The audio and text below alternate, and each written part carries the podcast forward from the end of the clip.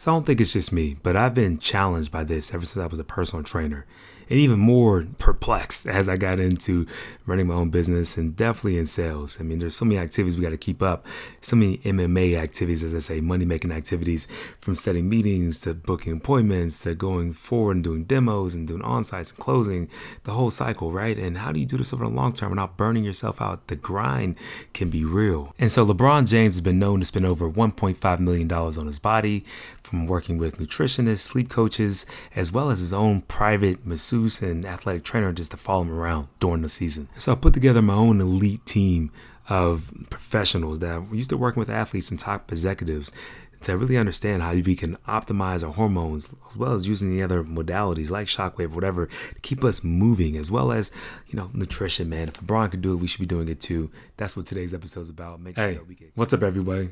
Welcome to the Marathon Selling Podcast. I'm your host, Joe Lemon. Thank you so much for tuning in. And so today, I want to share something with you that's been a challenge of mine for some years, and something that when I first left personal training, it was the reason why I left it. And now I see it being a recurring theme, even what I'm doing today. And I make this content for salespeople. So let me get right into that first and foremost. This is a this is content that I make for as my guy Jeb Blount says, we never met, but I follow his stuff. Talks about the salespeople are the elite athletes of the business world. I try to make content that will help us uh, advance our our athletics when it comes to sales, right?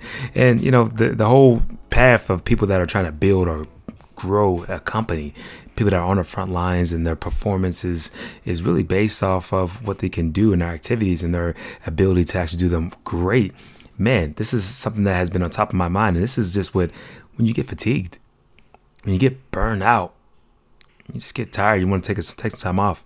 I feel like I'm a phenomenal sprinter, phenomenal. but when it comes to uh, marathons, ah, not my not my game. But that's why I call this Marathon Selling Podcast because sometimes you have to do the things that you don't want to do so you can evolve and become the person that you want to become. And when I ran my first marathon, man, it was tough. It was a great lesson. Biggest lesson I learned came out the gate fast, but you still got to finish. and this is a lesson that I think that um, in your sales career, if you're coming into this Q4 or you're getting into the last two months of the year and you might have had a great start or you might have been lagging. Either way, you got to figure out how to kind of get back into it and refresh yourself. So, I, I, let me tell you a quick story. So, I got back from uh, a big trip last week when I was in Vegas and then LA visiting clients. And man, I beat the crap out of myself. I mean, I'm talking about I was doing mad meetings like crazy. Had some quick Zoom meetings early morning because I forgot about the time change. I set these Zoom meetings at eight o'clock in the morning couldn't reschedule. So I'm up at five o'clock in front of a camera doing presentations. And look, you do what you got to do. I'm sure this is uh, not just my experience, but how do you set yourself up to be successful over the long period when you're grinding so hard, right?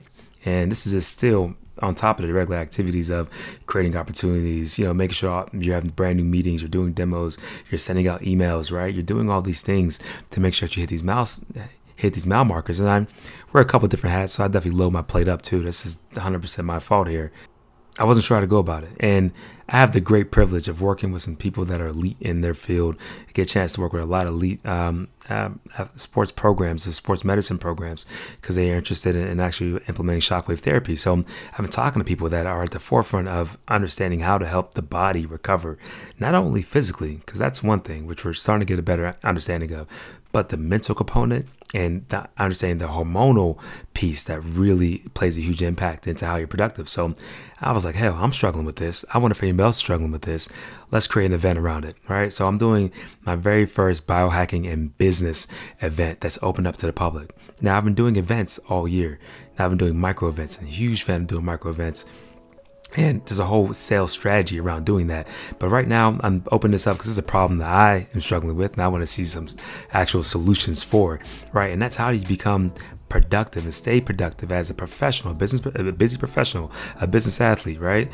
Where you're trying to make sure that you don't get too fatigued, make sure that you don't get burned out on what you're doing, and often honestly move towards this way of optimal living. This is a big thing I've been always been concerned about. And so I'm bringing out a couple of my good friends, man. Dr. Sari and Dwayne are going to talk about how you can use NAD to improve your cognitive function and fight off some of that fatigue as well. I'll have some of other vendors there, of course, Class Shockwave Therapy, to understand how you can remodel tissue as well as increase more range of motion in, in those bad joints so you can get back to moving because movement's a big part of being healthy, right? And last, last and not least, I want to put it all together. Have a great panel discussion about how you can have practitioners just give us the right strategies for wherever you're at in your career to help whether it's sleep, whether it's eating, whether it's just um, figuring out the right uh, workout schedule that, that doesn't work your body too hard, but still make sure that you're getting some quality work in. That's what this event's about. It's going to be a morning event on November 17th in Plano. Um, that's Dallas for anybody that's not familiar, a little bit north of Dallas. And it's going to be in the Granite Park area at the Common Desk. Details will be in the show notes below. But either way, hopefully you guys can make it there. And invite a friend out. And if you haven't already done this, man, please tell a friend about the podcast so they can get on and hopefully help themselves out and leave a rating. Even if it's a one star, I don't care. I want to know what you guys are feeling, how you're feeling about it, and whether this content is valuable to you.